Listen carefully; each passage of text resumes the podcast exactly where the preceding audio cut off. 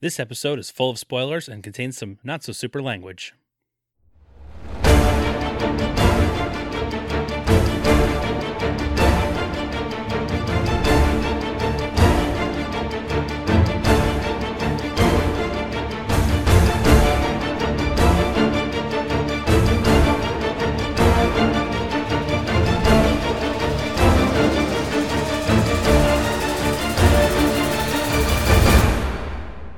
Hello, citizens! Welcome to the Fortress of Potitude. I'm Dave Michaels. I'm Brian Betts. And we are the Cape Podcasters. And this is the show where Sakwa Brew, I've got a clue!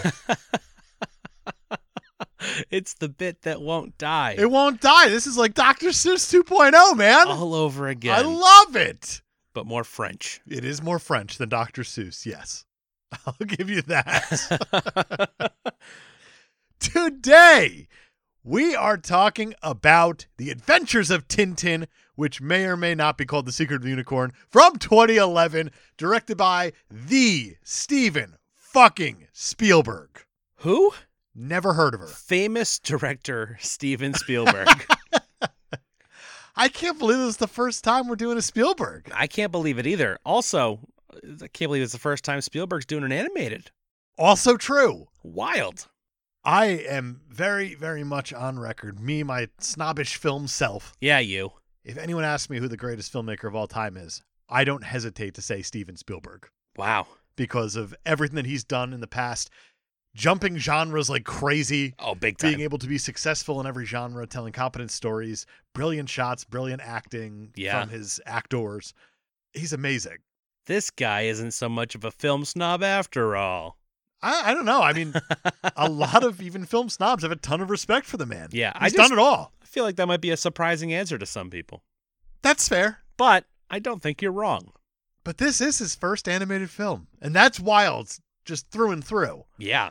Especially because this thing is done pretty much the same way that Avatar was done, which is nuts. For the most part, yeah. That that is crazy. It was all motion capture, and Steven Spielberg shot every single frame of this movie himself. I didn't know he did every frame. Every frame. I know he did a lot of it. I didn't know he did all According of it. to Peter Jackson, who, let's call it what it is, he produced it. I Yeah. call it co directing at a point. According to him, he, Steven Spielberg shot every frame of this thing. really? Yeah. That's And Peter Jackson was quote unquote on set every single day. They kind of videoed him in. And yeah. Steven Spielberg wanted to work with the people who did the VFX for Lord of the Rings, Peter Jackson, and here you are. It's how they got the type of animation style that they wanted Yeah. out of this. Exactly. This really is a completely unique way to do a film. And I think visually it works, Oh, visually it's unreal. and we'll get to the rest of it. And we will get to all of it. You want to just get into it? There is Yeah. so much. There's a lot. a lot happens in this movie. Uh, written by Stephen Moffat, Edgar Wright, and Joe Cornish. right. People who are famous for being concise All three of them. and getting Aren't from A to B Oh yeah. in no time at all. None of them have invented phrases like wibbly wobbly because they're so bad at telling linear stories. Exactly. Let's get into it. Let's do it.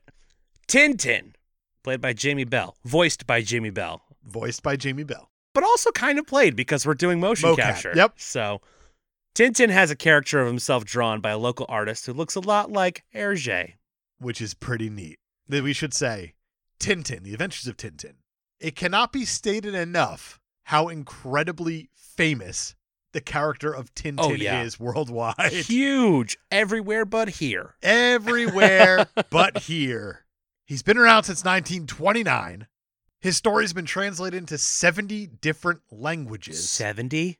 and it has sold more than 200 million copies. That's insane. It is insane. And I read probably two books of it just okay. in preparation for this to kind of get the feeling of Sure. it. He's like the most famous export out of Belgium, though. It's ridiculous. You have like chocolate and waffles And waffles beer and Tintin. and Tintin. it cannot be stated enough how famous this character is. It's insane. it's absolutely wild. That and we're going to get there. in this country, not as well known. Not even close to being as well known. but still, there's a level of like, oh yeah, that's Tintin. Right. Which So- blew my mind prepping for this because like I've seen this movie before, but I've never read any of the comics. Before. I have not. This was my first time. and my second time and my third time. Now I'm curious to see where your head is. Keep going. This is great. While Tintin's getting his character done, Snowy, his dog, is following a little uh, pickpocket through the town square. Pickpockets going around picking pockets like pickpockets do. Of course, How many pockets would a pickpocket pick if a pickpocket could pick pockets? the amount of plosives there is just Oh, absurd, and yeah, yeah just offensive, probably to listeners. pee popping Polly over here. That's what you want to go by. Nope. That is a, Nope. a DJ name. Hey, it's pee popping Polly. That's got to be like a college radio station type thing. Yeah, P Pop and Polly playing all your favorite hits. Here's the smashing pumpkins. we got all the pop hits from the.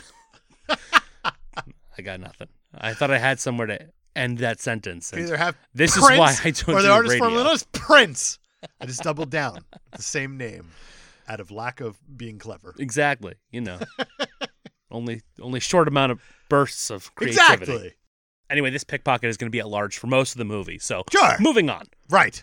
After the artist finishes, Tintin wanders around and finds a merchant selling a miniature ship called the Unicorn, which he's already somewhat familiar with for reasons. Exactly. The merchant has procured this miniature ship from an old sailor's estate sale, as you do. Of course. Tintin buys the ship for a pound. Seems like a bargain. This thing was awesome. It's really cool. He's like saying, "Oh, it's double decker and it's gotten uh, 50 gunners on it. Yeah, Yeah. this is the coolest thing ever." yeah, one pound. One whole pound. Just as he takes the thing out, a large man with an American accent comes barreling in. With a big nose, too. Huge nose. Does not look human. He's voiced by Joe Starr. Yes, he is. And he appears and he's like, Hey, I want that boat, Tintin. I mean, I don't know your name, but I want that boat from you. he offers to pay double what Tintin paid for it. And Tintin's like, No. I This like is- how the merchant's just like double. It's like that Yeah. would only be two pounds. Right, what you Let's originally not asked. go wild. The man is like, Oh, you- fine. You know what? I'm I'm gonna I'm gonna get out of here, but you get rid of that thing. It's bad news. Tintin, bad news. right, you're already in too deep. Get rid of it while you still can. Just as the American leaves, another weaselly man with a pointy beard shows up, voiced by Daniel Craig. Ah, Daniel fucking Craig. Thank Daniel you. fucking Craig. And he also attempts to purchase the ship from Tintin. Right. He tells Tintin that the ship is purchased from the nearby Marlin Spike Hall, which the Weasel Man has acquired, and he wants to purchase the ship and return it to its former home. And I like how he says, "Name your price." And Name That's what your makes the price. merchant just go like, "God damn it! Right? What am I doing with my life right now?" It's like I missed name your price by one bloody minute. Tintin's like, no, I'm keeping it, and he uh, he walks off. Got conviction, man. He could have made a lot of money, He could have. and instead he was like, I like the boat. I don't think that was it Okay, because of everything that happens, you know, for the rest of the movie. right. the Weasel Man asks the merchant if he knows who who the young kid is, and he's and the merchant's like, everybody knows who that is. It's Tintin. Of course it is. Which Are you American? Do you not know who Tintin is? right, but even the American guy knows who Tintin is. right. Who's this Weasel guy? Who knows? Back in his apartment, Tintin is like, "What's the deal with this miniature ship?" Is that your Seinfeld? I'm very tempted to to do the, the audio drop of the bass. Bow, bow, bow, bow. it's not my Seinfeld, but What's the deal with these miniature ships? now I kind of want to go. Yeah, what's the deal with a miniature ship? It wasn't any better actually. It's got 50 guns. Why does it need 50 guns? also, where the hell's my magnifying glass when I need it? Let's ask Snowy. Snow is like, ah, I know. I got you, b- Boo. I However, have to imagine he calls him Boo. yeah, he's got a. He it seems like a boo They're situation. close. They're close. At that very moment, a cat makes its way into the apartment uninvited because cats are the worst. They suck so hard. Good news is Tintin dies. Cat breathes in his mouth. We got a whole new movie. Don't Catwoman this movie. Snowy absolutely just loses his shit and chases the cat around because dogs and cats, They're big Twinkies, right? they're giant Twinkies. Naturally, the ship is knocked onto the floor in the chaos, breaking its mast. Oh no. But yeah, well, in the chaos of all this, something fell out of that mask. That's right, and it it's rolled Tintin. underneath the the buffet. I think it's what it was. Sure. In the corner there. Some sort of uh credenza, Right. and- perhaps? and- I don't know. And Snowy's going, woof, woof, woof. Motherfucker, look under this thing. yeah, I'm sniffing And pretty hard Tintin's underneath like, this. I don't speak dog. Stop it. Baxter, you know I don't speak Spanish. In a shocking twist, this scene nor this movie are on cinemacats.com. They'll catch up, man. Give them To time. catch They're up. Are you Dave very- Novacking? No, that was not intentional. I So- will never, ever Oh, no. Dave Novak. All right. Never. Fair. Needing more information on this boat, Tintin and Snowy go to a library or a maritime museum or something of the sort A place with books and information about wherever it might be. sea shanties. Exactly. Tintin learns the ship sank at sea, carrying rum and tobacco, but it was assumed that the ship may have had some kind of mysterious secret cargo. The book also notes that after the loss of his ship, the captain believed that his family bloodline had been cursed. sure. Not what you want. I Ah, don't want to be cursed. I lost my boat and my A family's pirate cursed. curse. Returning to his apartment, Tintin is shocked to find the ship is gone. I love his reaction when he finds out that the ship is gone. He says, Of course it's gone. How could I have been so stupid? right. Which is wonderful. Yeah. because Tintin, I'm not totally sure, he might not have an inner monologue. It doesn't seem like it. Everything he's thinking, he says out loud, Yeah. no matter what it is. It's due to the unfreezing process. exactly. And that's why he takes a piss for the first 30 minutes of this movie. Evacuation complete. Steven Spielberg was experimenting. It's animation, it's first time. He doesn't understand how it works. I get it. But Tintin says every single thing that he is doing, kind of like a comic book would. Yeah. in a lot of ways where you see the thought process going on, especially if it's uh, uh, Chris Claremont X Men book. Too true. And Wolverine walked left foot, right foot. Oh no, is Claremont the Randy Newman of comic book writers? yes, we've said it before. It's absolutely true. Oh, it's amazing. Here's Wolverine reaching for an apple. Snicked. He slices it in half. Smells like a granny smell. Wolverine, it's green. You could have you didn't You even could have have said that. Wolverine, use your. Uh, I'm colorblind, kid. to... I'm colorblind, bub. it's a missed opportunity by me. Wow. I apologize to mostly was it lifesavers? I think it was The it was some colors, dude, sort the of colors um, of yogurt maybe or some something. sort of ice pop. popsicle. That, Popsicle, you're right. yeah. You're absolutely right. Tintin assumes that it must have been taken by that weasel man at the town square.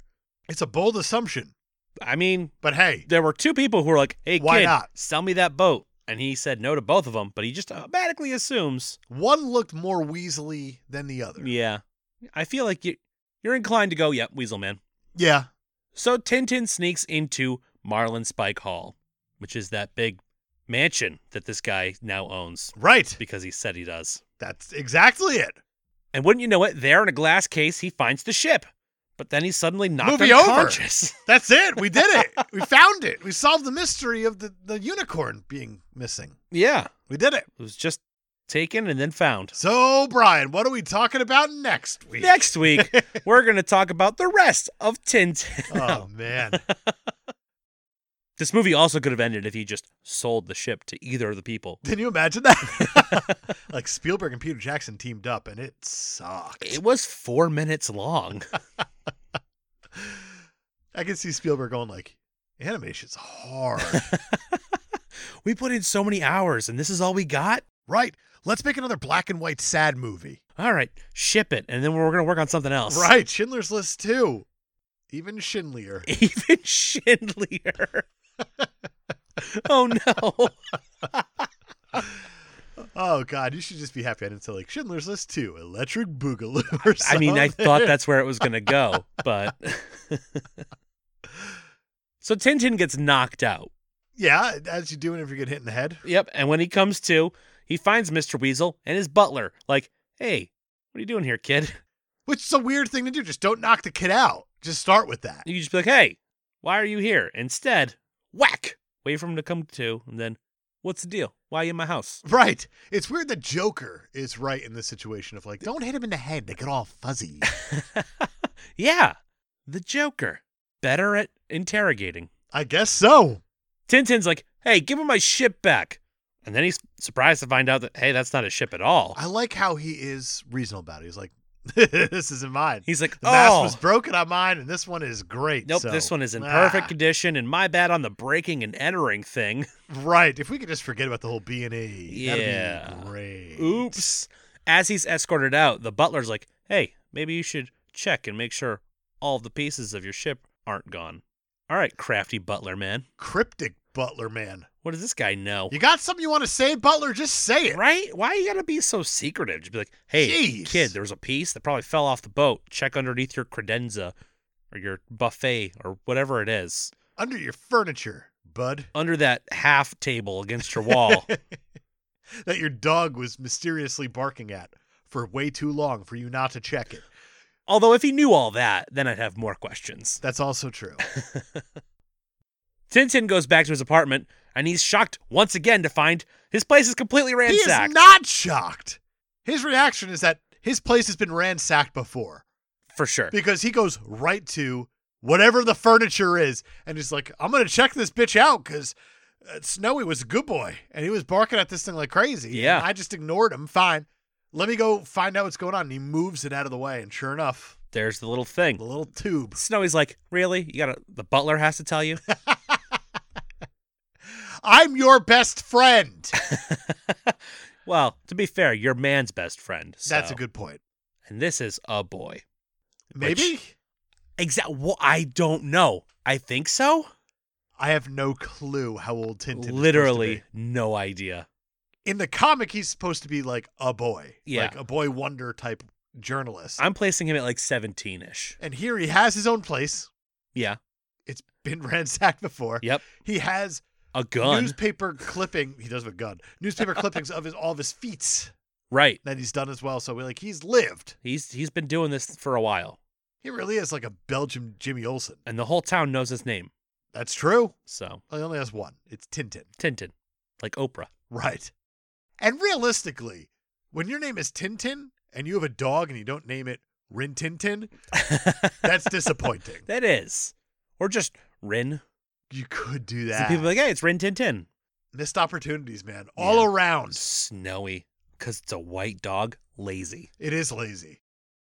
Tintin finds the little metal cylinder underneath the furniture, and it contains a scroll with a message in strange markings. The message says, Three brothers joined, three unicorns in company, sailing in the noonday sun will speak. For it's from the light that light will dawn and then shine forth the eagle's cross. Yeah, it makes perfect sense to me. Yeah. So Tintin's like, Got it. Movie over. Done. We've solved the easy. secret of the unicorn. it's a poem.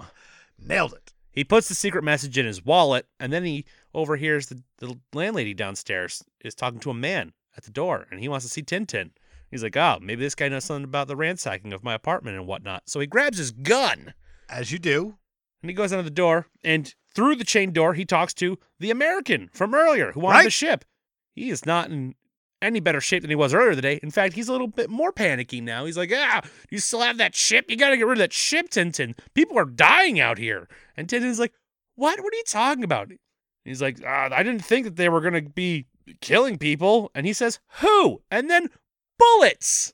The American man gets shot up outside on the doorstep there. Yeah, and the bullets go through the door and almost kill Snowy, and that's not okay. It's a animated film that's PG. Right. Snowy's gonna be just fine. Snowy is going to be just fine. the stakes in this movie, due to what it's rated, they're pretty low. At the same time, though, this is a man who is getting shot in the back in a PG movie. if you show me where he got shot, then I'll say you got me there. Fair. Because this man, we see the bullets go through the door, And then he and falls he in, Just falls in. and he seems to be okay. He seems So to be dying of shock more than anything. Tintin rushes out into the street just in time to see a car speeding away. So he goes back inside because, like us, he assumes this guy's probably just scared because he didn't actually get shot, only to find that the man has died and he, has has died, but he's like marked up his newspaper with blood with the blood, I guess. that came from somewhere. right? and he has left a clue on the newspaper about something. I don't know. He's Letters. highlighted various letters with his bloody fingerprints, fingerprints. You know, things Yeah, that people have on the ends of their their they're plints. Exactly. plints. That's why they call it a splint. Whenever you Flinders. like What? you jam your finger up. a Oh little yeah, bit, they yeah. You put got to put a sprint on it. a- they got to put a sprint on the s- on the plint. Oh boy. Realistically, Zach Braff and Donald Faison ain't got shit on us. For This- sure. This is kind of like a an extension of fake doctors, real friends here. Faker doctors. Faker doctors, realer friends. Maybe. they I don't got know. thrown together. We found each It's other. true. They In a- sang songs though. They did. We together. don't sing. We don't sing. We've never once sang No. "Guy Love" together. we should have a musical episode. And I regret saying that the second it came out of my mouth. Why? Because you saw I my heard eyes it. light up. Yeah, no, I saw the excitement there. I don't hate that idea. It's like Andrew Lloyd Bryan over there got real fired up for that. I was like, "Do you promise?" no, I don't promise. Ah, it's too late. The You said regret, it. it's real. Let's do Sweeney Todd. I want to be Sweeney Todd. And you could be the Alan Rickman. I didn't know you just wanted to talk about a musical. I thought you wanted to just sing about comic no, no, book we'll do it. movies. We'll do it on Twitch or something. You'll die on camera. It's art at that point. We'll Okay. do it that way. I'm I'm down for art as long as they're singing. That'd be great. You guys can go on Twitch and just be like, I want one art, please. And then we'll give it to you.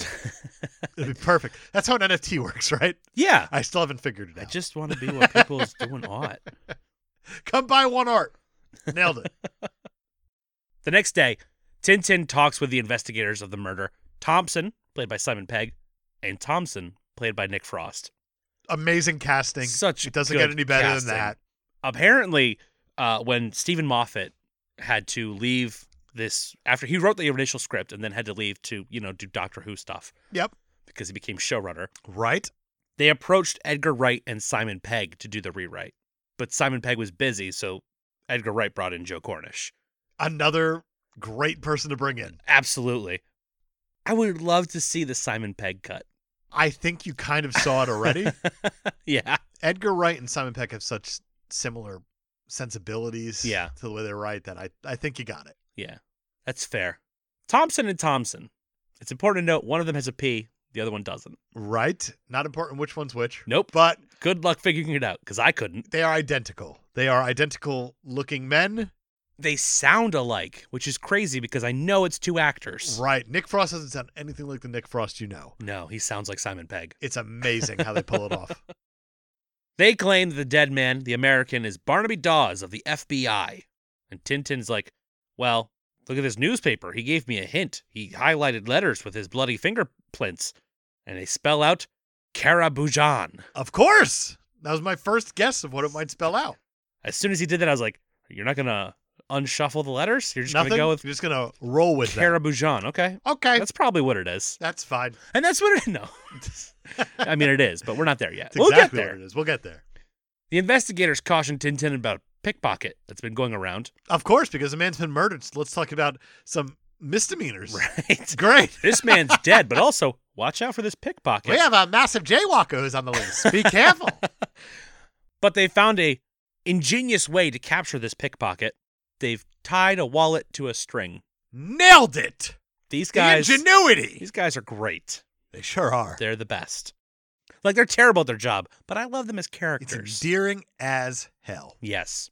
Naturally, since we just talked about the pickpocket, Thompson and Thompson are going to immediately have a run in with the pickpocket. They sure are. and he bumps into Tintin, leaving Tintin panicked when he realizes the paper from the unicorn is gone with his wallet.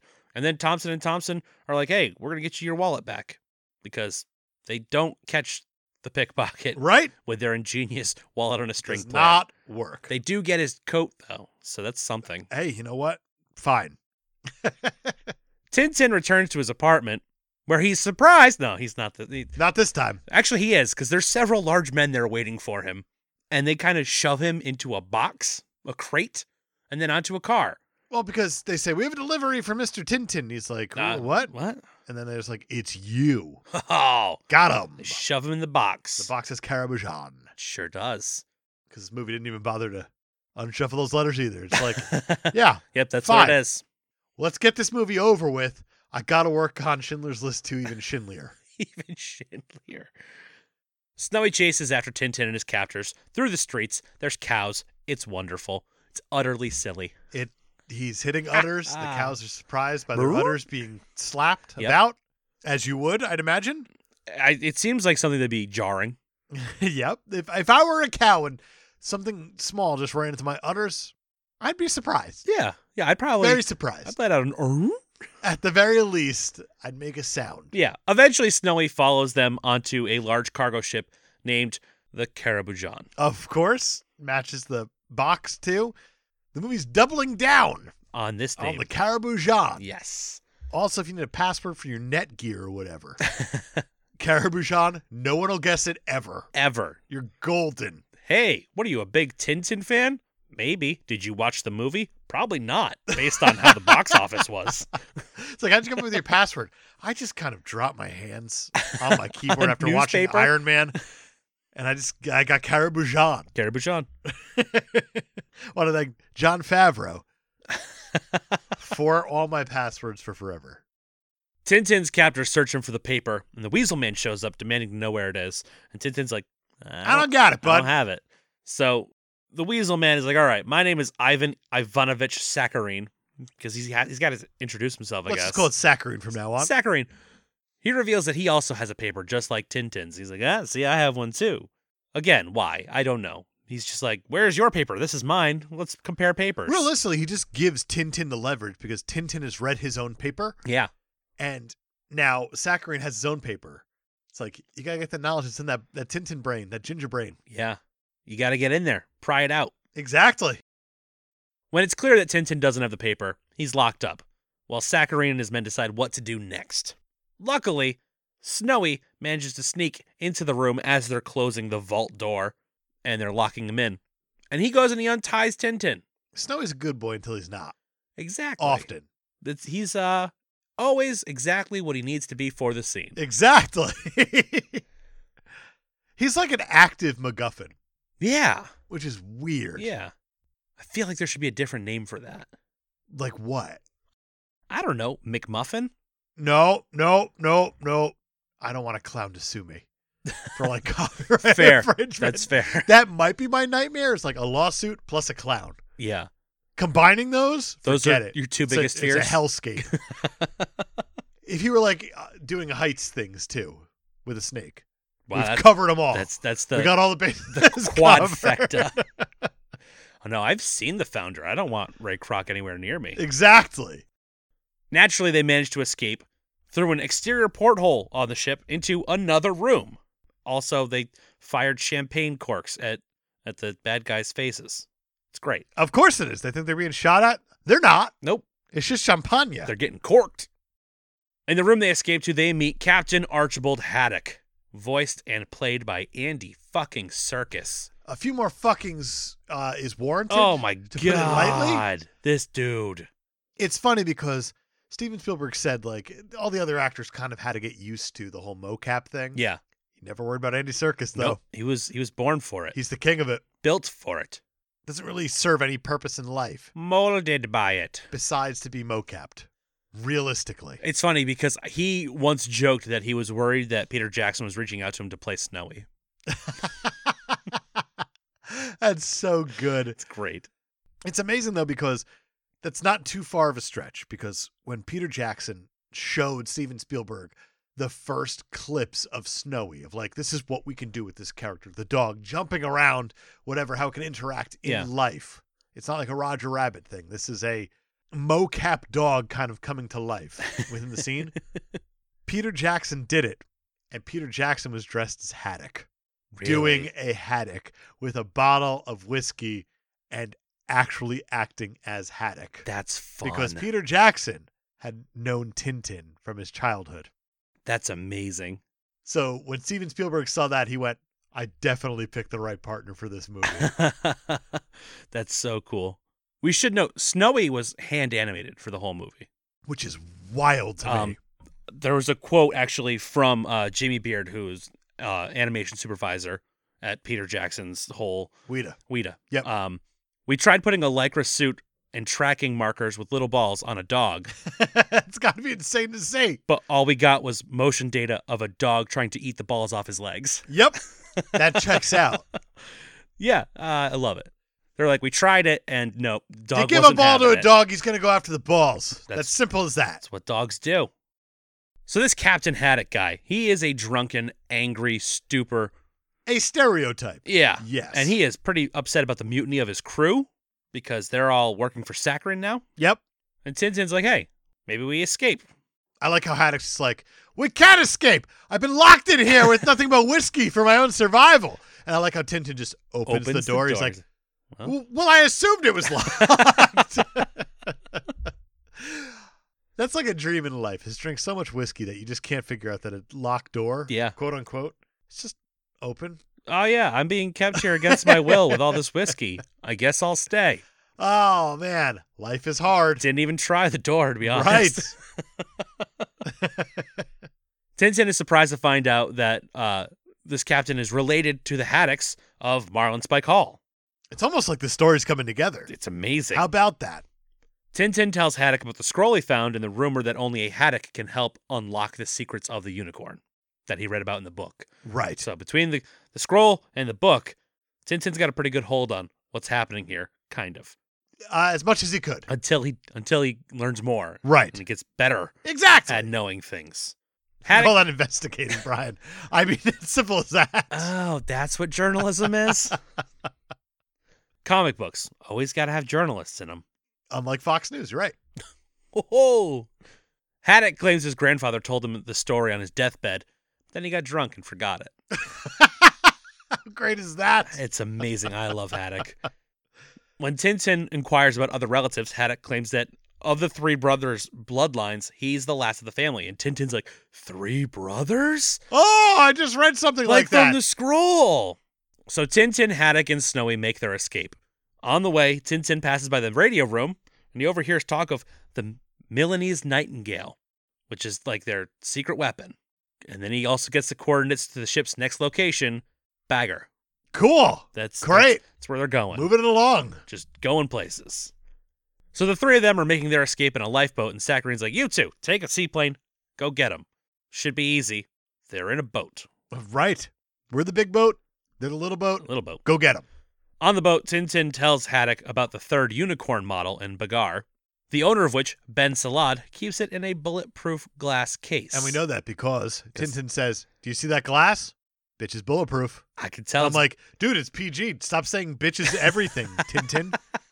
Inappropriate. That you bitch get is one bitch bulletproof. probably, and that's kind of a stretch. yeah, and a PG. That's It's a weird one to throw in there, Steven Spielberg, Testing Steven the Moffat, waters. Joe Cornish, Edgar Wright. weird one to throw in there. so they know where he's headed. They know the plan. They know what he's after. But Saccharin still needs Haddock for some reason, which is why he kidnapped him, Right. and that's what they don't know yet. It's got to be like some Pirates of the Caribbean, Curse of the Black Pearl. Like, we need your blood. Something like that. Your Yeah, alcohol We blood. need you to just drop it onto the treasure, so it can, Exactly. Yeah, And I have like a slow motion thing that I'm going to do when I drop the coin and it'll all work out. just, just trust me. you're gonna secretly steal a piece. That's a whole movie. It is a whole movie. Meanwhile, Thompson and Thompson try to return a wallet they found in the pickpocket's jacket from their previous encounter with him. But it turns out the wallet is of the pickpocket himself, who was played by Toby Jones. Toby fucking Jones. Jones. So good. He is absolutely incredible in damn near everything he does. Yeah. I remember this is a while ago now. There were two competing kind of Hitchcock movies that came out. Okay. One was Anthony Hopkins' Hitchcock, one was Toby Jones' Hitchcock. Oh, yeah. I don't know which one was better. Like who had the better Hitchcock? Yeah. And that says something. That's saying a lot for Toby Jones. yeah, it absolutely is. Damn. Hitchcock, famously creepy in both towards women. And that's a problem, Yeah. but both actors, great job. Crushed it. The detectives have no idea that they've caught the guy, but they do manage to find Tintin's wallet They're in a room and the room is just wallets everywhere. everywhere. And I can't even state to you, like, it's not just wallets scattered about. It's like a library Yeah, of it's wallets. organized. There is probably like a a Dewey, who's a wallet manufacturer Exactly. system. That. And I like how the Toby Jones guy is just like, "You got me. You completely got me. I Yeah. can't. I can't get enough of the little guys. I can't. It's amazing. I'm Wow, a they're kleptomaniac. Well, that means he's scared of being in open places. incredible. But I like how these detectives are just so oblivious to it. so it's clueless. great. It's amazing. He confesses like four or five times in this scene. They're not getting it. nope. It's perfect. I love it. Back in the lifeboat, Haddock has knocked out Tintin and Snowy while taking over the boat to get them to Bagar. And he's Accidentally knocked them out. accidentally knocked them out He by did just the- swinging the oars around. the oars around. And they got tapped in the head, and he's like, "Oh, sleeping on the job." Ah, these landlubbers. and then he lights a fire to keep them warm. Because he got drunk again and On a thought this boat. was a good idea. Wonderful. it was a bad idea, in fact. Yeah, no, that's, that's generally the last thing you want on your boat. Exactly. Saccharine's men catch up to them in the sinking lifeboat. And With the Tin- plane. With a plane, because that's what they were using the seaplane. And Tintin manages to shoot down the plane and take the pilots hostage. With one bullet. One bullet, and he he holds it so weird, like over his shoulder. And Oh just- God, I or love his that elbow. because he says like, "I got some bad news for you. We only got one bullet. What's to the good which- news? We only got one bullet." It's like, so fuck good. yeah, Tintin. Wow. God damn it! I'm surprised like Tintin didn't just like rip his shirt off at that Right? point. Ah! He's got like a weird like 16 pack going on. just uh, anchor tattoos. He's like, "Where's my spinach?" Exactly. You see like a Penelope out of Pete and Pete just on his arm or something like that. Like he's that badass. Yes. Speaking of Penelope, there's a really good Hulu documentary called The Orange Years. I've heard about this Hulu documentary. It's very good and super nostalgic, and you should watch it when you when you have a chance. I've been Facebook friends with Danny Tamborelli for uh, well over a decade. He's in it. It's probably like 15 years. Oh wow. And I met him at a party once. I don't remember where this party was. And I like befriended him on Facebook like the next day. Yeah. Never spoke to him since. Excellent. But I'm Facebook friends with Danny Tamborelli. That's why he keeps showing up in my people you may know. Is that it? How about that? yeah. I got weird people you may know. I get it's some weird so ones. Yeah. weird. Dave, I have an actual IMDb trivia fact for you. Are you fucking with me right now? I'm not. you bring up the orange years and you're like, oh, cool, this is great nostalgia. Also, jerk off motion with hand in Two Face. Well, I had to slime you somehow, right? That's right, Summer Sanders style. What? you can't do that on television style. I figured it out. All right. well done. Little behind the scenes fact. Okay. My IMDb trivia facts are always in orange, so it just kind of worked out that way. Is that your own fact? yeah, that's that's that's just me saying to you right now that But is there an IMDb trivia fact? there is one. Son of a bitch! Yeah. Don't double down. I'm not doubling down. You sort of did. You Well, took a detour off the IMDb I did. trivia fact. And now back to that actual IMDb trivia fact. don't delay a bad thing, Brian.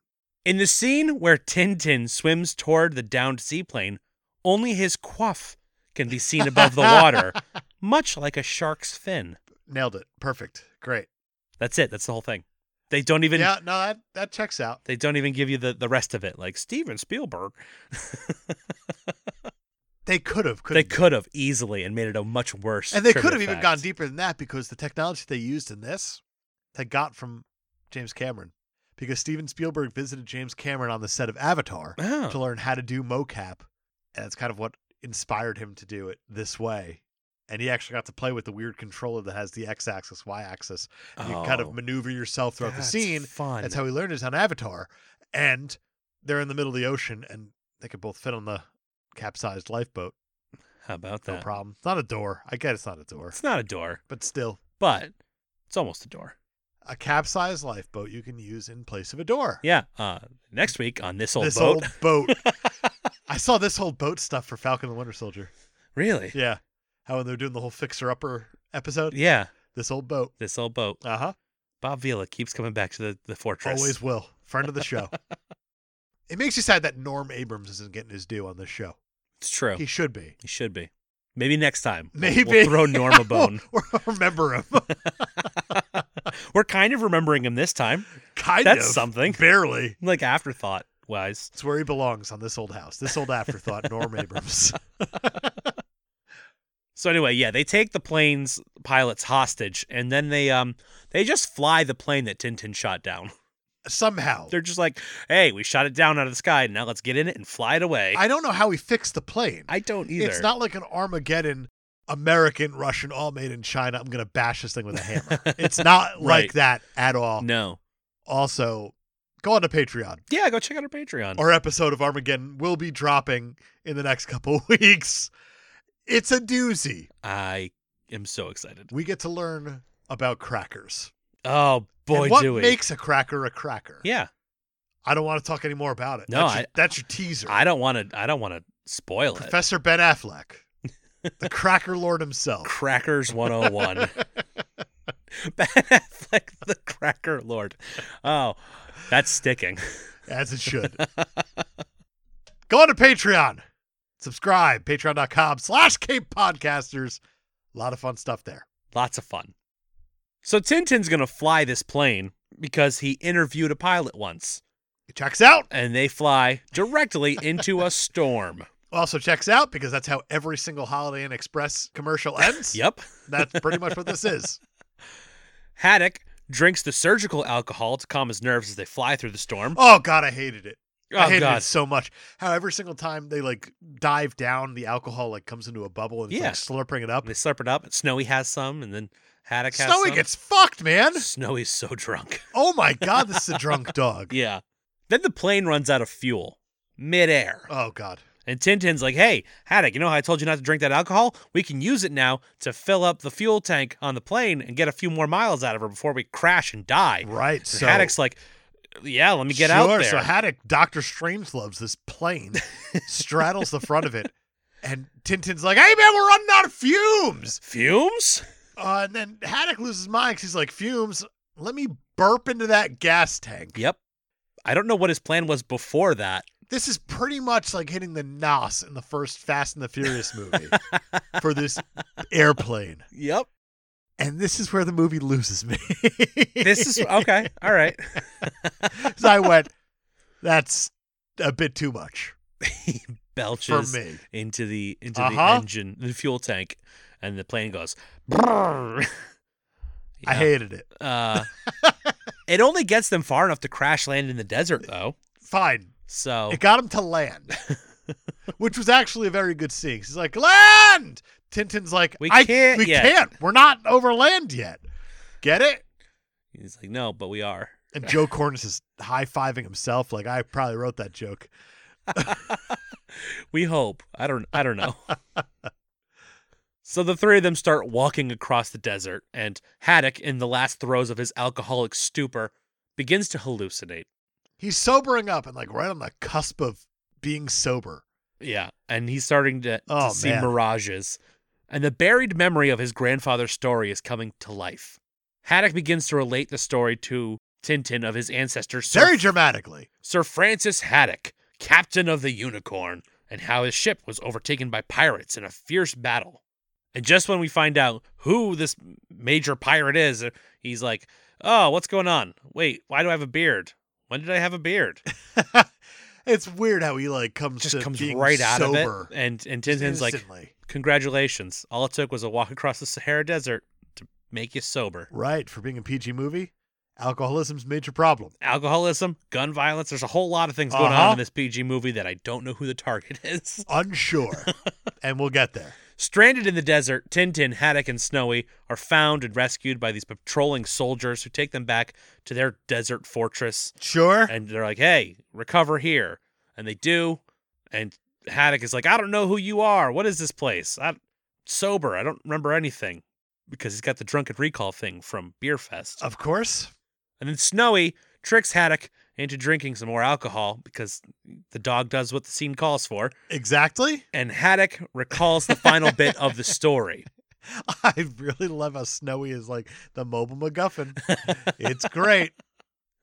The pirates that battled with Sir Francis and the Unicorn were led by a red scarfed captain known as Red Rackham.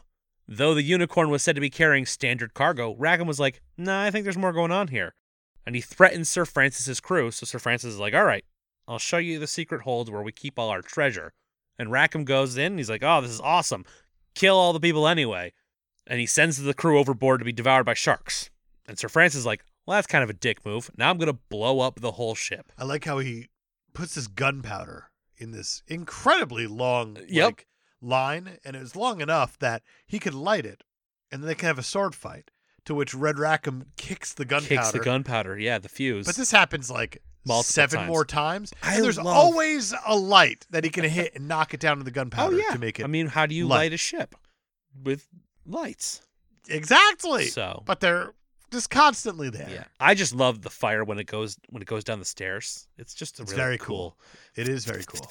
I love it. Big fan. So Sir Francis blows the ship up and he escapes the wreck. And Rackham curses him and says, We'll meet again in another time in another place. And that's when Haddock kind of realizes that Saccharin is the descendant of Red Rackham. Puts it together. He's like, ah, I finally figured it out. the Weasley guy? Yeah, he's a weasel. How about that? So Haddock and Tintin and Snowy make their way to Begar, where they're surprised once again, because they're always very surprised by things. They're surprised to encounter Thompson and Thompson. they're surprised, but they shouldn't be They shouldn't be. because the comic often has Thompson and Thompson pop up Yeah. in places where they have no business popping up. Well, they disguise themselves and they're following them. And I mean, I guess I would be like, hey, what's going on here? All they did was just put like this big blanket over them, Yeah. and they're still Thompson and Thompson fully. Oh, big time. It's It's, a great gag. great. Uh, they've recovered Tintin's wallet. They are there just to kind of return the wallet. They showed up. Somehow they found him in Bagar Yep. and they're like, got your wallet. And I think it should be noted that Bagar is fictional. Yes. It's a French colonial Morocco kind of fictional city that's created for this. Okay. But Hergé is sort of brilliant in the way that he created all these locations because what we're experiencing here with the Adventures of Tintin, The Secret of the Unicorn is three different stories. It is The Secret of the Unicorn, it is The Crab with Golden Claws, and it is The Treasure of Red Rackham or whatever that Yeah. one's called. Yeah. It's three different stories. But Hergé would use National Geographic magazines in order to create the real lo- like real-ish locations for Really? things. So he could base things kind of in truth Okay. to a point. I think Bagar here, I don't know if it was created just for the movie or if Caberjan was created just for the movie or Yeah. anything like that, but Hergé was kind of brilliant for using real life inspiration Hmm. and location in order to make these comics come to life just a to make little them bit feel more. a little more realistic. and we'll get there Yeah. because the brilliance does go farther. Yeah. We'll get there. We'll get there. So Tintin, Haddock, Snowy, Thompson, and Thompson enter the palace of Omar Ben Salad, who looks a lot like Steven Spielberg. right. They're going in for a performance by Bianca Castafiore, aka the Milanese Nightingale. Uh huh. That's that secret weapon that they had. Right. And Tintin's like, how are they going to use a lady to steal a boat? Because Tintin, as much as he knows about random boats, has never seen a cartoon before. of course. I have to imagine that Tintin's like, I've seen the fifth element. Does she have that ship inside her right Maybe now? the ship is inside her. Is that how this is working? It's Luke Besson, so chances are. Suck Luc it up, Besson's famous move of hiding things inside women. It's weird. the unicorn is inside her. Sacre bleu! I'll allow it. I'll allow you to do my bit. Yeah, yeah, That's yeah. fine. I even mispronounced blue. So I'm really shocked at this point that no one has tried to do like a Sacre Blue Man group. Oh. It's just really a missed opportunity. I mean, have you Googled it? Because I'm pretty sure they're already really big in France. I just Googled Sacre Blue Man group. Nothing. That's amazing. So now how do we how do we go forward with this? I'm unsure. I feel like we need to get bald caps and horizontal striped shirts. Bald caps and berets. Sounds like we've just figured out our own future.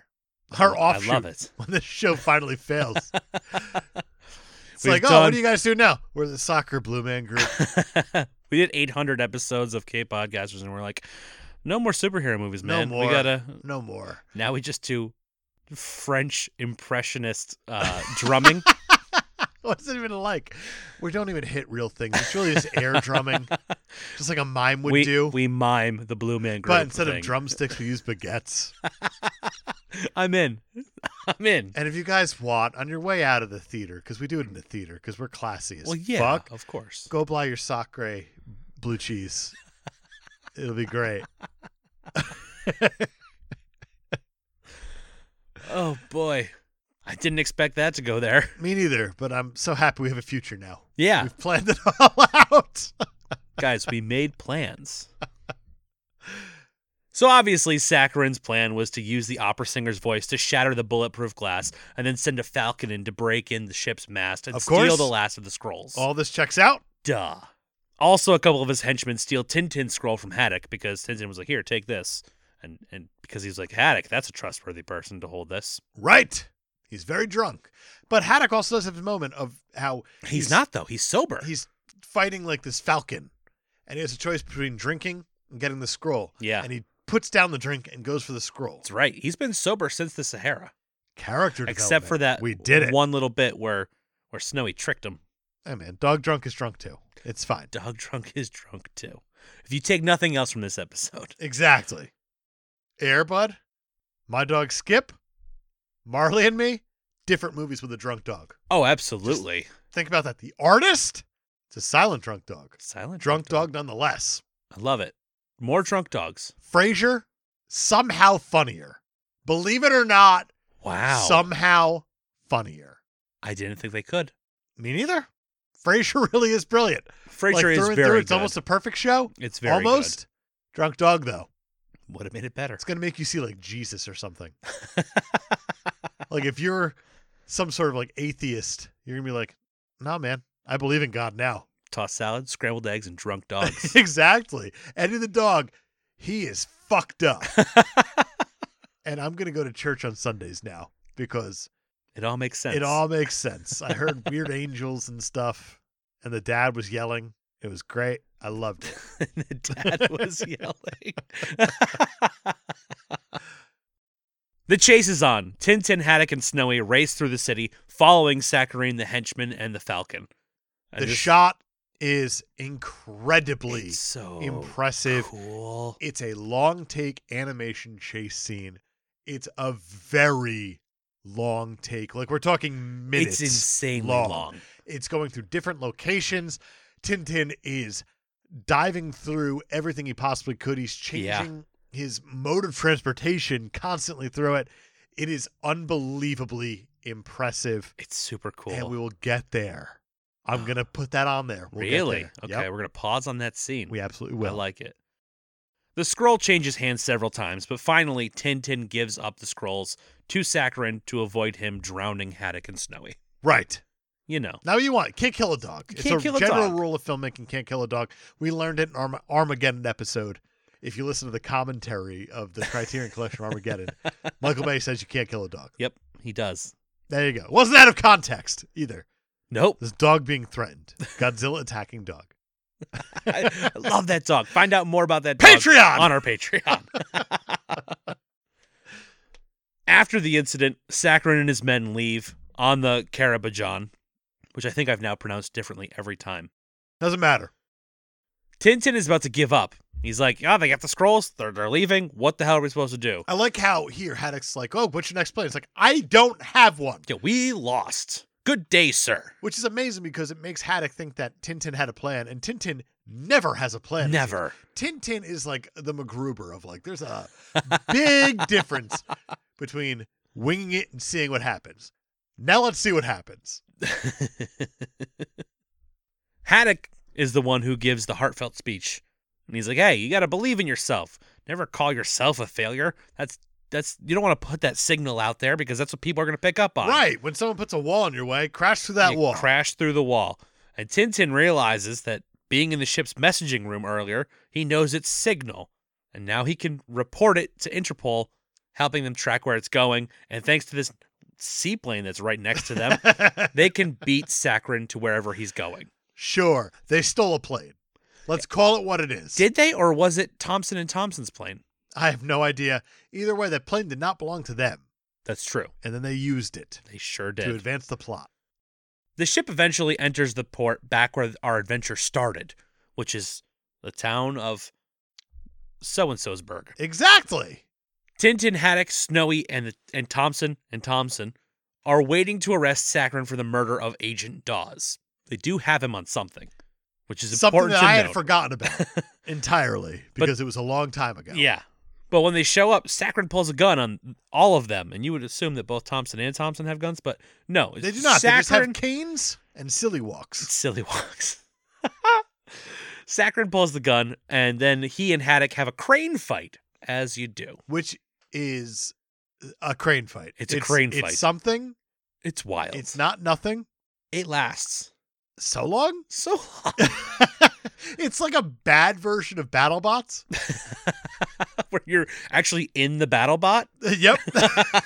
It'd be like, you know, when like, th- all right, so BattleBots, they got like the flipper bot. That yeah, just dominated everybody because Yeah. it just flipped them and just it's like, flip all 'em right, upside down. well, that's fucked now. That's Fine. lazy. Totally but- fuck.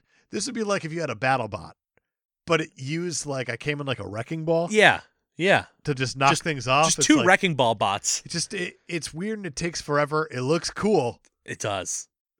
enough, cool enough. Cool enough that you don't go like, "Is this over yet?" and then eventually they just straight on sword fight Yeah, they Until- have settled somehow, right?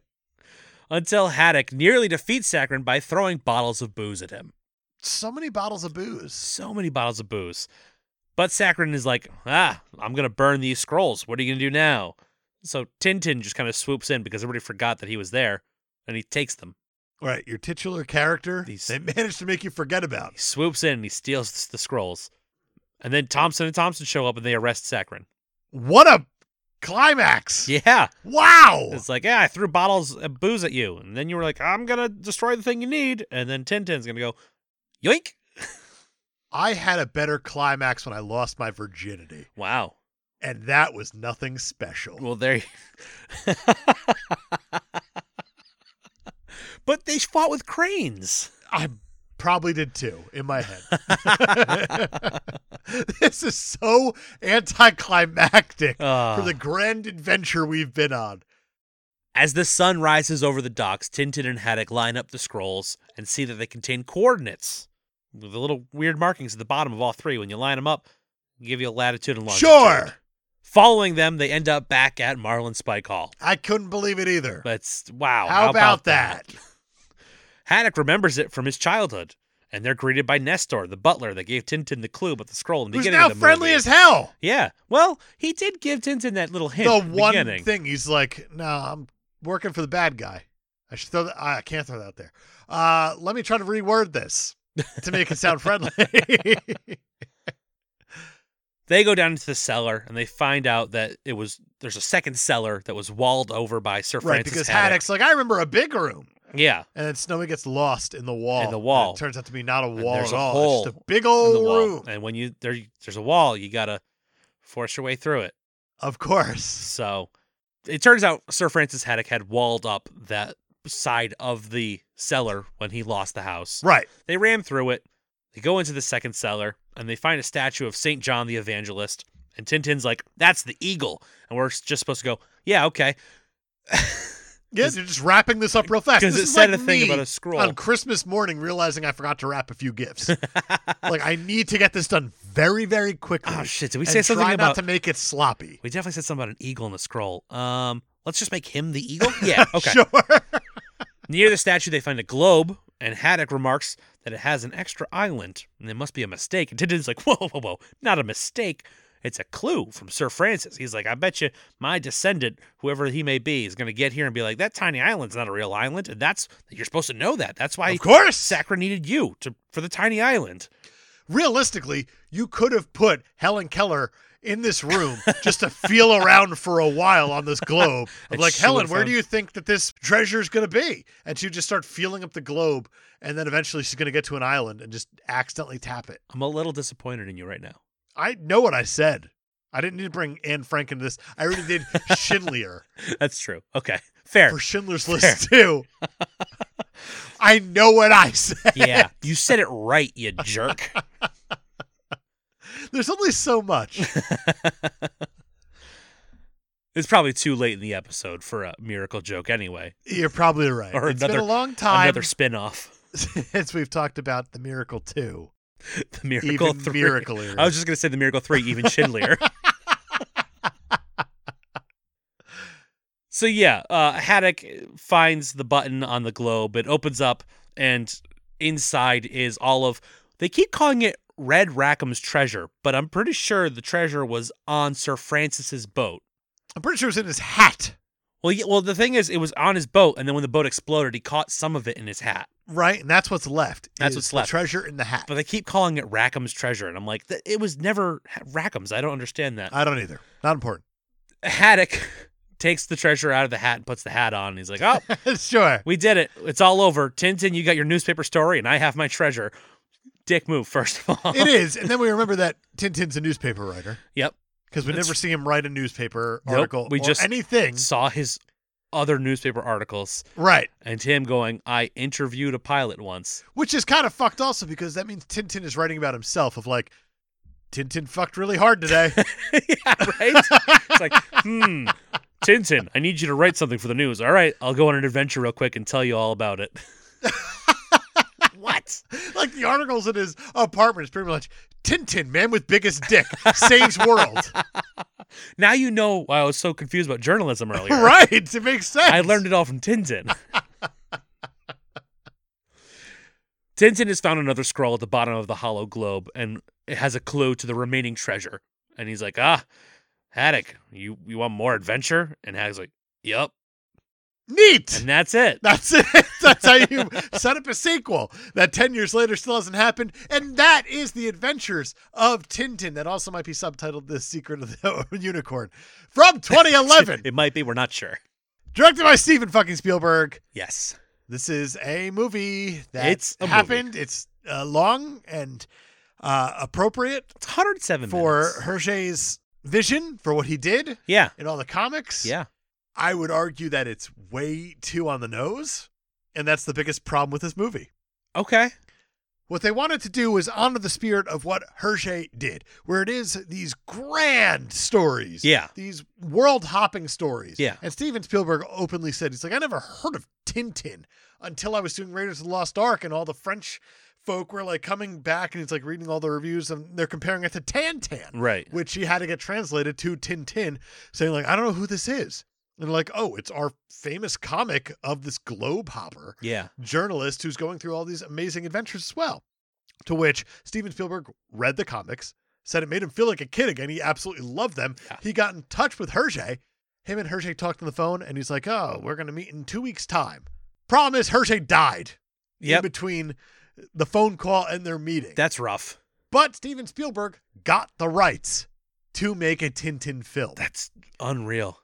It is unreal, especially because Steven Spielberg let the option go eventually and had to get it back because he just took too damn long putting Yeah. it together. Yeah. But it just blows my mind that this is one of those things that Steven Spielberg had in the hopper For so long. for almost 30 years. Yeah, I know at one point in the early 90s, he wanted to do a live action with Leonardo DiCaprio as Tintin and Tom Hanks as uh, Haddock. Do do do do do do do do do do do do do do do do do. Yep. They got there eventually. They sure did. this movie is too much. I do think there's too much happening in this movie. Steven Spielberg openly said that every single panel that he read in Hergé's Tintin comics is kind of like a movie in itself. Yeah. And they replicated a lot of panels in this thing. Oh, getting yeah. the angles right, getting the colors right, all that thing. It's too much. They, this movie doesn't have an off switch in Yeah. the worst way possible. I don't think they needed to adapt three different books at once. it's insane. But I Yeah. mean, I guess they had to fill time, if you will. I guess. but it just seems so overwhelming where it never takes its foot off the gas. It doesn't. I completely agree with that. And my biggest issue with this movie is we'll get there in the super stuff score for this Oh. movie when we talk about Hero. Okay. Oh, Well, I, I'm intrigued. we will get there, but I, I like this movie. I do like this movie. Yeah, I just think it's overwhelming. I agree. My issue with this movie came I was extremely hungover the first time I watched it. Okay. And as I was watching it, I was like, this thing is just going on and on and on. It, it does, you're right, it doesn't let up. The second and third time I watched it, I kind of loved it. This is the second time I've watched it, and I actually really appreciate it. I don't love it. Okay. I don't. I think it's still just too much. I think the second time, well, this, the first time I was like, this is gorgeous, but it's it's too much. it is gorgeous. Oh my god, the It's so animation well is done. just so well It's- done. I mean, it's what you would expect from Steven Spielberg trying animation. Right. Is he's gonna just blow it off the fucking absolutely. planet. The second time I was kind of only half watching it, and that's when I was like, oh, this is excellent. It's one of those movies that's like, if it's on and it's in the background, it's great. Because there's always something happening. Because there's always something happening. yeah, But if you're actually watching it, it's exhausting. it really is. Like if you're though. in it, you're like, oh my God, how oh now there's a storm? Of course. it's one of those things of like, and then this happens, and, And this, this- happens, and yeah, this happens, and this yeah. happens. It's like, okay, give me a second movie. There's no lulls. There are like no even in the lulls. lulls, the asshole lights the boat on fire. in this thing. Exactly. I like this one quite a bit. I do not love it. I cannot get to the point of Yeah. loving it. Yeah. Uh, it That's fair. seems like universally it's liked but not loved, That seems that seems fair. which is an appropriate spot for this movie, and that's an okay thing to happen too. yeah. Movies don't have to be loved or hated. No. You're allowed to land in the middle. You can be in the middle. We've talked about that a million times over. we'll keep doing it. But on Rotten Tomatoes, where do you think this thing's going to fall? I think people liked it, but they didn't love it. I'm gonna go with like a 75. I think you should have said 74. oh, And you'd have gotten both critic and audience. No They're the way. Same exact thing. I'm kind of proud of myself for after several weeks of being not close. I was only off by one. Pretty impressive. You're like, it's like you're back. I, I'm not gonna go that far yet. I'm calling it. Brian's back. All right. Watch him get them all right for the next few weeks. It's going to Ah, be great. That's so much pressure. Roger Ebert saw this thing. okay, of course he did. 3.5 out of 4 stars. Wow. He loved it. That's a biggin. He said, in gearing up to make The Adventures of Tintin, I suspect Steven Spielberg reached down into that place that fueled his Raiders of the Lost Ark. Which, yes. Yes. It's of exactly course. what Steven Spielberg said, in fact. Yep. He says, here again is an intrepid hero involved in a nonstop series of exploits involving exotic locations, grandiose villains, planes, trains, automobiles, motorcycles, helicopters, and ships at sea. Does not use the Oxford comma. That's me pointing that out, and it made me uncomfortable. Yeah, no, he good. You know what? I'm not going to say it because I know it comes later. Fair enough. he also says it evokes Saturday afternoon serials in an age when most of the audience will never have seen one. Yeah. That's interesting. It is interesting, and it's another we'll get there Hmm. when we talk about the impact on the genre, I think. Okay. Ebert goes on to say the beloved character, can we flash back? It is a morning in May at the Cannes Film Festival, and I am drinking my coffee in the sunlight and reading Nice Matin, the regional paper. A back page in full color is given over to comics, and half the page is devoted to Tintin. I ask a French friend about him. You don't know Tintin? She is amazed. So he is loved, I learn, that papers would rerun his old exploits even after the death of the creator Hergé. wow. He's that loved. It's kind of like a Peanuts, like a Charles Yeah, Schultz Yeah. is long gone, but we still get Peanuts. Of course. That's like a Tintin. That's just how high in Wow. regard Tintin is being held. Ebert ends by saying The Adventures of Tintin is an ambitious and lively caper, miles smarter than your average 3D family film. Mhm. How can any thinking person want to see one Chipmunks movie, let alone three? It plays fair with Spielberg, who did receive Hergé's blessing before his death in 1983, and that goes a long way. Yeah. That the creator is willing to trust. At Yeah. that point, even Spielberg obviously had done Jaws, had done Right. Raiders. He was working on Temple of Doom when he reached out to Hergé and realized I can do this type of movie. Huh. He's established enough, and he got Hergé's blessing Yeah. to do this monumentally important comic book character Tintin. Huge It- Mm, character. It, can't be stated how large Tintin is once again. right. Right. Uh, yeah. Wow. Speaking of the Americans on Amazon.com, Ah. who don't know who Tintin is, oh boy. this movie got 4.6 out of 5 stars, only 4,200 reviews. Okay. 77% are 5 star, only 2% are 1 star. Okay. I only have two reviews. Wow. The first one is, as you'd expect, from November 29th, 2019. I could not view this because Old Tin looked too much like the Mental Earth First girl. What? I don't know what you're not understanding about. that. Sorry, my bad.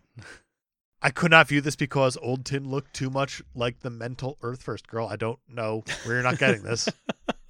Uh, you know, now that you reread it, makes total sense. okay, good. As long as we're on the same Yeah, page, yeah, yeah. that it is airtight, no dead Yeah, astronauts. old Tin anywhere looks like the in mental there. Earth first girl. Exactly. Yeah. Okay, good. We're all on the same page. I'm gonna actually go back and mark that as helpful. on Yeah, Amazon. You should. Tom, the second one, I'm going to read earnestly. Okay. This is a rarity Okay. where someone took the time to put their actual thoughts into something and it checks out. All right. I'm I'm in. From September 29th, 2015, title Tintiana Jones and the Fumbled Ball. Indiana Jones. Review My worst fears came true. Spielberg and Jackson managed to ruin three perfect Tintin adventures in order to milk out a boring animated remake of Raiders of the Lost Ark. Huh. I grew up on the Tintin albums, and it's quite obvious neither of them got it. Tintin is much more than dodging cars and ducking bullets. It has fun, research context, self parody, witty dialogue, great characters, wonderful stories, and even pathos. This movie here is a mere slam bang, nonstop action with not much else to sustain it. The finale with the fighting cranes is so banal, I didn't know whether to get a headache or fall asleep. And last but not least, the half real, half drawn characters are truly a bad idea. Hmm. Not only are they portrayed horribly wrong, but given the beauty of Hergé's dropmanship, wouldn't have, I don't know what dropmanship is. I, Draft, draftsmanship? they didn't say that. No. it's a dropmanship. Wouldn't have been great to see a true 3D Tintin drawn in Hergé's famed crisp, clear style. In a nutshell, this movie is so bad. I don't think there will be a sequel. If there is, please stick to the original material. Why mess with perfection? Wow. That's a Tintin diehard right there. It is, and I get it. I understand where they're coming from. As someone who's not a Tintin diehard, me, Yeah. I get where they're coming from. That this thing, it sort of is an abomination to what Hergé had done with his books because it's not even close. The tone isn't even close. Really? Okay. And we'll get there I'm sure we when will. we talk about Hero once again. okay. But even impact on the genre, we'll probably get there. Yeah. One thing I took issue with though is um I liked the animation style quite a bit. I And- thought it was interesting, if not distracting. While I appreciate what Hergé did uh, with his drawings, I don't think that's as marketable now. I agree completely. I don't think that movie would have sold. also true, the comics still hold up today. Okay. I will fully defend them to the point that on Amazon.com right now, you could buy the entire set for like $132. And I am so tempted to do it Oh wow. because I enjoyed reading them that much. Okay. They're very good. That's they not are nothing. a bit of a sign of the times. Yeah. Pick up what I'm putting down there. Yep. They're very good. They're Okay. very funny. They're very well written. It does have a lot of that, like, then this happened, this happened, this Yeah. happened type thing. That they move. Yeah. they move really quickly. They're very, very good even today. All right. I wanted to make sure to read it because of just how big they are in the world. Yeah. It's surprising to me that you get these three writers on here that are probably familiar at some level with the material. Oh, without a doubt. you know, by not being American. and they somehow didn't get the tone right. But then you look at the work of all three of these writers and you understand how it became what it is. I think they were too literal. And I think that's the Yeah. biggest problem with it. Yeah. But me saying that, let's give this thing a super stuff score and let's get to the bottom of this thing. Let's do that. But first, And now for another edition of the Kid Podcasters Theater.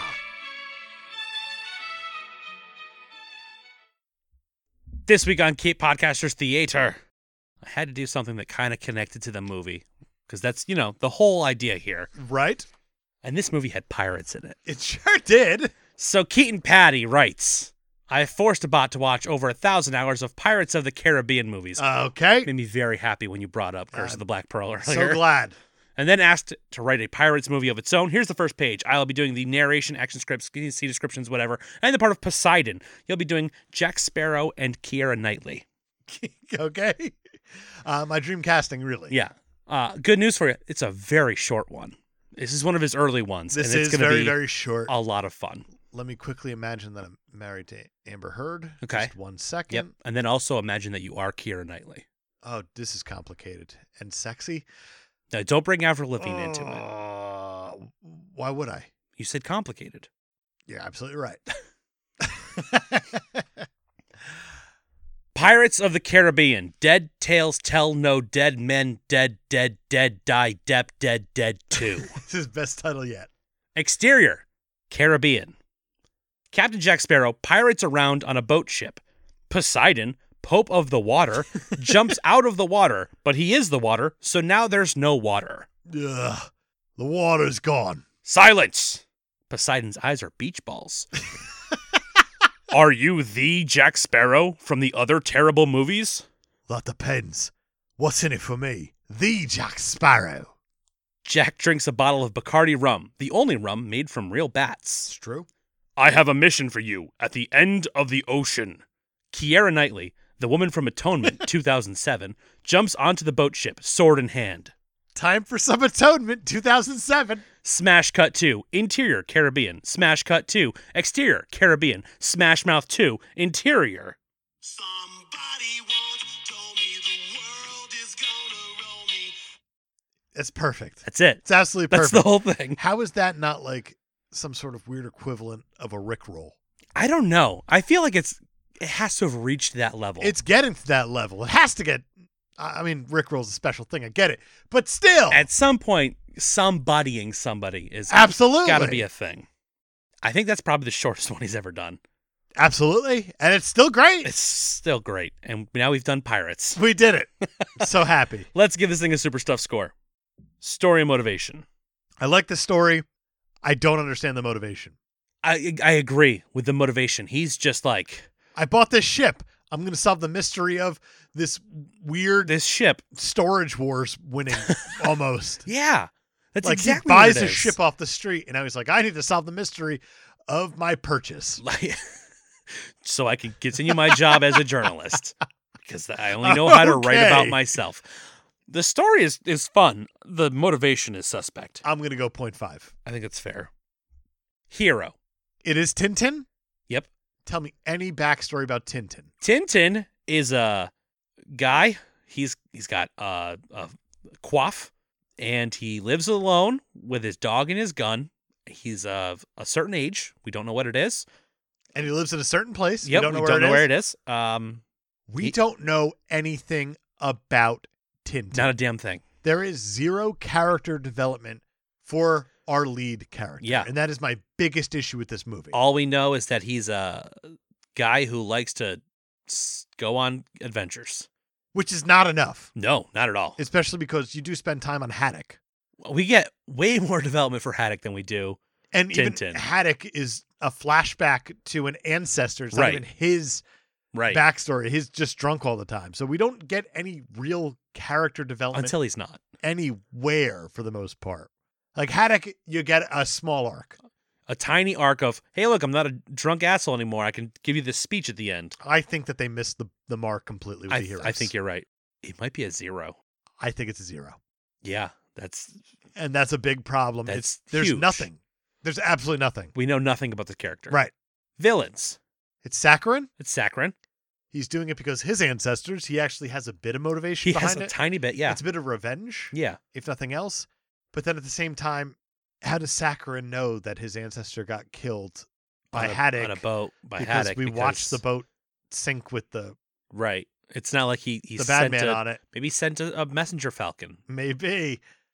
I don't know. It's very weird. It's- also, It's also weird, but at least there's some kind of reason for what he's doing.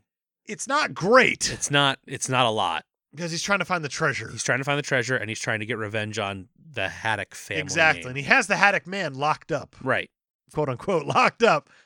I'm gonna go 0.25. I think There's that's not a whole also lot there true. I either. think the characters are, are the thing that suffer the most. in this. Absolutely, Parents? no clue, zero. Not any idea whatsoever. That would involve character development at some point. Right. Nothing. Female characters. There are There's one. who? It's the singer. Oh That's God, it. I'm gonna go with a big fat zero. I think it's a big fat zero. I think is the best way you could have We're said moving it. through this thing. Setting. I'm conflicted here I am too. because we don't know really where we are, where this starts, but it's so built out. Let me make this argument. They had to build the sets before actually getting the actors, quote unquote, on set. Right. because the way that they did it was with the mocap is when you aim the camera at the characters you see the character Yeah. and the character lives within the set so realistically if you take the camera and you aim it away from the actor itself and you're just aimed at nothing you're living within this panoramic world Right. so i actually find That's- filmmaking wise it's fascinating Yeah. That's impressive. on a production standpoint that is impressive from what we see in the final film we get a lot of that Yeah. I don't think it gets all the way there because we are making up places We are, but they're also they're believable places. to a point. They're believable places. Yeah. Like Bagar could be anything. Right. The long name one where they didn't unjumble the letters, that could be anything. I think that was just the name of the ship. And his home place could be anything. We don't know where that his home right. is. Right. It's, It's, presumably either France somewhere or Belgium. Europe. exactly. I'm going to go 0.5 Okay. to not push it one way or the other because production wise, it's brilliant. Final product wise, not so much. Okay. So I'll meet it halfway. I think that's fair. I think I might have been a little more impressed with final product than you were, but not enough to bump it up to a I'm going a little 0.75. hard on it right now. I Yeah. understand that. Style and tone. I'm going to go with a one five to start. I agree with that wholeheartedly because this thing is gorgeous. It's incredibly well shot. It is I don't even there aren't words. you know what? I think the word is two. I think the word is two. I think style and tone this I is a think this two. movie looks unbelievable. it's so I the fact that they brought in this caricaturist hair guy style and still made it look like these 3D modern movies. It's unbelievable. It's great. it really works. and these characters have so much character, for lack of a better word, right? just in the way they look, like the- Absolutely. the, shape of and their the way face. that they're acted. yes, It's great. amazing. Two for style and tone. Music. It is John fucking it is Williams. John fucking Williams. doing his best impression of John fucking Williams. Yeah. Oh my god. Because there are major catch me if you can vibes in this thing. It's so good. but it works. it works so it's another well. period movie from him. yes. And I mean, John Williams is never going to go wrong. He deserves a Danny Elfman bump of one to start. Yes. Easily. Um. He shot. They shot this one quote unquote Disney style, where Williams did the, the score first, and then they animated to it. Which is never the way you should do it. Never, unless you have John fucking Williams. I'm going to go with a full blown one. I think that's I think it's appropriate. It's not his best score. It's not his most it's memorable not, score. but it's very good. but man, does he kill it. there are probably parts of this movie that don't land at all without that music, I completely agree. and that brings us to one-liners. Nothing. I'm sure there's something if you live anywhere else in the world, Fair enough. but there's nothing that lands for me. I got nothing. Zero. Zero. And the final category is impact on the The genre. complicated impact on the genre. very complicated. Now, if this doesn't say that this movie is not made for Americans, I don't know what does. This movie cost $135 million to make. Yeah. It made $373 million cumulative worldwide gross. Not bad.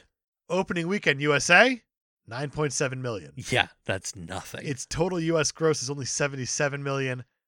doing these i've it's rare to find a movie that doesn't gross to at least 100 million Right. These movies are designed to, to gross money. They're not designed to be the most artistic thing in the world. right They're designed to make money. And this movie made money, just not, not, here. they released it internationally first hoping that it would drive some hype for americans to go see it when it came out here And that in itself is a problem. That I mean, that says everything you need to know. And that's a weird thing because that more follows your kind of marketing chain of like your diffusion of innovators chart that you would have, where you have your innovators and your early adopters, early majority, late majority, and then Mhm. it's like the rest, Right. if you will. Right. I don't know where this falls for the Americans because they tried to get the rest of the world in on this thing as like an early adopter. Yeah. They which is wanted weird. they wanted Europeans to go like, oh, it's great, go see it. So Americans would think it's great, go see it. and then Americans didn't go They- see it They didn't so, at all. Like no one saw this thing. Oh. No, I mean seventy-seven million is is very low. It is, but nine million is even lower than that. Like that is telling. That is not a good box That's a office weekend. Terrible opening weekend. Period. It is Christmas weekend, and I don't know what else came out Christmas weekend in uh, 2011, but I'm sure there was probably some competition. I mean, Christmas weekend's a, a tough one. Yeah. It is a tough one. And I just looked it up. You have Mission Impossible Ghost Protocol was on its second week. Sherlock Holmes, A Game of Shadows on its second week. The Girl with the Dragon Tattoo just debuted. Alvin and the Chipmunks Chipwrecked is on its second week. Tintin second week. We bought a zoo second week. Warhorse, weirdly enough, which is also a Steven Spielberg, so he competed with himself Interesting. on Christmas weekend, Bold strategy, Cotton. which I don't get how that one works out. Studio mandates. That's my guess. It, it must be, but I mean, Because I want to say they held on to this for months before they released it locally. I'm not sure, but I mean, it came in fifth for that weekend, and the top grossing was Mission Impossible: Ghost Protocol, which did 29 million that weekend. Yeah. So this thing got blown out of the water, Yeah.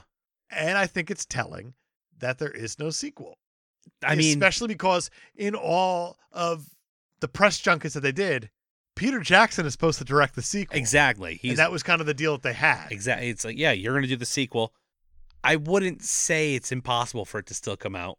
I mean, th- as recently as I want to say 2019, there's been more talks about it. Probably but- we're 10 years removed at this point, though. Who cares? Yeah, I mean, we were 30 years it took Spielberg to make the first one, so. all right. So you're right. He is famous for taking his time, I guess. But uh, yeah, no, there's no sequel, and I don't think anybody here is clamoring for it. And it sounds I'd be like curious to see it. I would too. I'm not going to write a letter to my congressman begging for the sequel to The Adventures of Tintin, which might be named The Secret of the Unicorn. I say that because it's marketed as The Adventures of Tintin, but anywhere you look, it says The Secret of the Unicorn. You're like, is this like a weird Edge of Tomorrow like scenario where you're just trying to remarket it? I don't know. right. I don't think this thing has a, a big impact at all. I don't think so either. If anything, I'll say 0.25 at the absolute max because pretty much what it does, Avatar did also. So even true. technologically, it's not even there. Right. I'm And gonna- you know what? tec- no. technologically it got yeah, I'm going to go zero. wow. Yeah. For for Golden Globe winning winner of best animated movie, the first non Pixar animated movie to win that Yeah. Yes. I don't think that matters that much. It It's got because- disqualified for best animated feature for the Oscars because of the mocap because they didn't really understand what it was yet. Okay, that's fine. I just don't think this thing has any real impact at all. Yeah, I mean, John Williams got his. Well, he got a nomination, but no, you you're always right. will too. Exactly. Uh no, you're right. It's a zero. It's a zero. This movie not coming out would have had the exact same impact. I think it would have had the same impact. Yeah. There's just nothing. There's nothing here. That's going to give The Adventures of Tintin a total score of 4.25. I'm fine with that. I think that that's about right, It feels either too high or too low, which means it's which probably means Probably it's spot dead. on. I feel like it's low for what it looks like, high for what it the story it tells. Would you recommend this movie? Oh, that's tough. It is tough, That's tough. It would very much depend on who I was talking to. and that's fair. And what's weird is I mean that in the opposite way I usually do. now, what? Hold on. Now, what do you mean? Where there's some people who I would be like, "Oh, you really like watching movies and get really into it. You should watch this." This one, I'm thinking, if it's something you're just going to put on and do something else, watch it. Uh, that's fair. That actually completely checks out.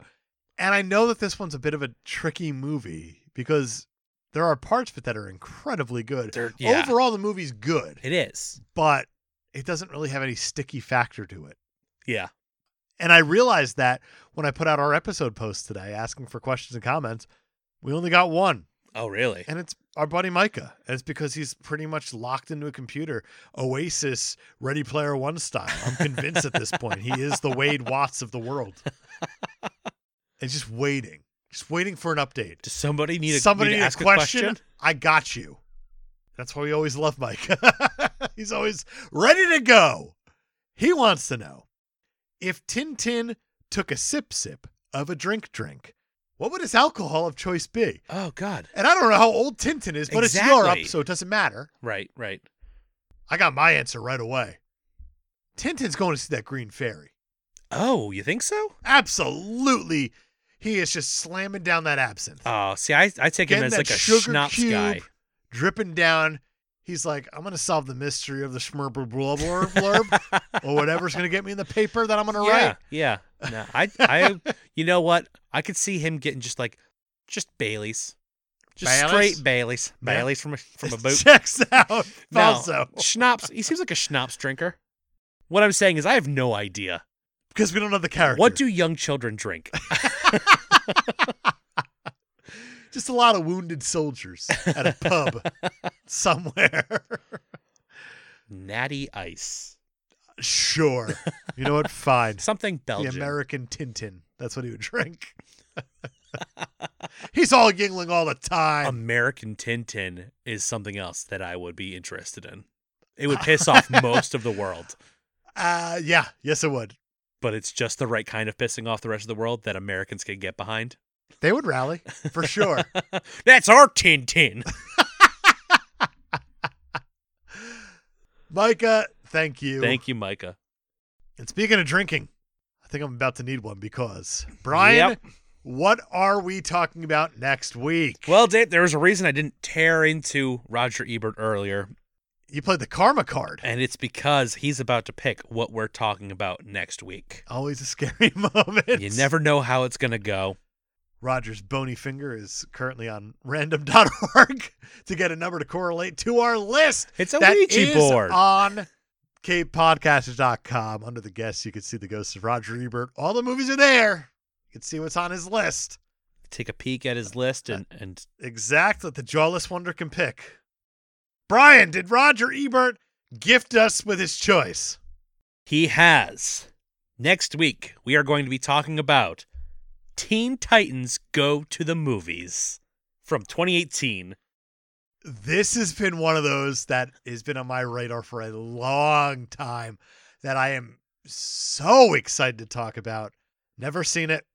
I never watched like Teen Titans Go or anything like that. Right. All I know is that this movie is weirdly like critically acclaimed, and I kind of want to know why. Yeah, I'm curious. I do know one thing about this movie, and all I can say is get ready for a recurring bit we have that should not happen in this episode.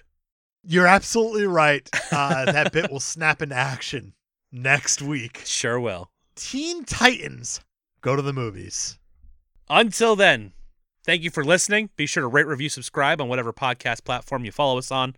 Like us on all of our social media at Kate Podcasters. We're on everything Every single thing, Facebook, Instagram, Twitter. We're everywhere. everywhere. It's too much. It's too much, man. But we're going to do it anyway for you. Right. You can find links to everything on capepodcasters.com where we have all of our episodes. You can listen, you can go through our archives and just see all of the nonsense that we've been doing for the last two and a half years. Right. You can hear the rough stuff. when we Yeah. first from, started From the beginning. trying to figure it out until today, where we're, you know, figuring it out. figuring it out. a little more polished, maybe. Hopefully. Hopefully. Fake it till you make it, bud. You can also check out our Patreon where we're doing exclusive not so super movies every month. This month we're doing Armageddon, like we already said a like couple we've said, times. absolutely. Just oh man, that movie. That movie indeed. Yeah. it's really worth checking out that episode, guys. It is. When it comes out at the end of the month, it's going to drill a hole right to your heart. It sure is. we want to make sure to thank our uh, our patrons, Cubicle Monkey, Christian Barden, and our new patron Michael P.S. Warren for their contributions in the last week. We really appreciate it, guys. For those of you guys not on Patreon, those episodes are so much fun to do. Oh, they they are. So I hope that they're so much fun to listen to. People have told us that it's some of their favorite stuff that we've done just because it's like the stuff that we really, really, really want to talk about, Yeah. the stuff that we're passionate about for whatever reason. it whatever might reason. be. You know, movies that we make bits out of on this show tend to show up on that show. They do, and that's So- kind of funny how that works out too. But guys, head over to patreon.com slash Cape Podcasters, subscribe as little as one dollar a month, and you get a bunch of content. Our Yeah. promise to you is you guys are paying for it. We're gonna give you the goods. We're gonna do what we can for you. Our promise. It's the least we can do. We might as well have more fun for you guys. Exactly. you should hear us here. We're restrained here. We're not having fun. no, this is this is work. Exactly. Patreon.com slash Cape Podcasters. Head on over there. Make it happen. If you have anything you want to add, anything you want to ask, all of that good stuff, send it along to kpodcasters at gmail.com and be sure to check out the Facebook because, again, you could be like Micah and ask us a question when Dave posts up our, our hey, we're recording this tonight. Ask us questions. Exactly. So, Guys, sincerely, thank you so much for listening every single week, week Yeah. in and week out. We do this for you. Like, we stopped doing this for us a long, long time ago. we love hearing from you guys. We like hearing that we might be able to help you through a day or absolutely. just give you a ha ha somewhere just to kind of take you out of the shithole that is reality. just for, you know, maybe 90 minutes. Like, it's something. You guys don't have to listen to us. We appreciate you guys giving us your time. yeah. We love doing this. We absolutely do. This is like cathartic on our end. Yeah. So we just really appreciate you guys giving us your time, your precious life minutes that you're donating to us. Don't remind them that we're taking their life minutes. Don't remind them that they are mortal and that they will die one day and that they're wasting their time listening to a comic book movie podcast. Don't do it. But sincerely, thank you. Yes, thank you so much. You got anything else? I got nothing. Fantastic. We'll see you guys next week for Teen Titans. Go to the movies. Same pod time? Same pod, Sakura, Belgium.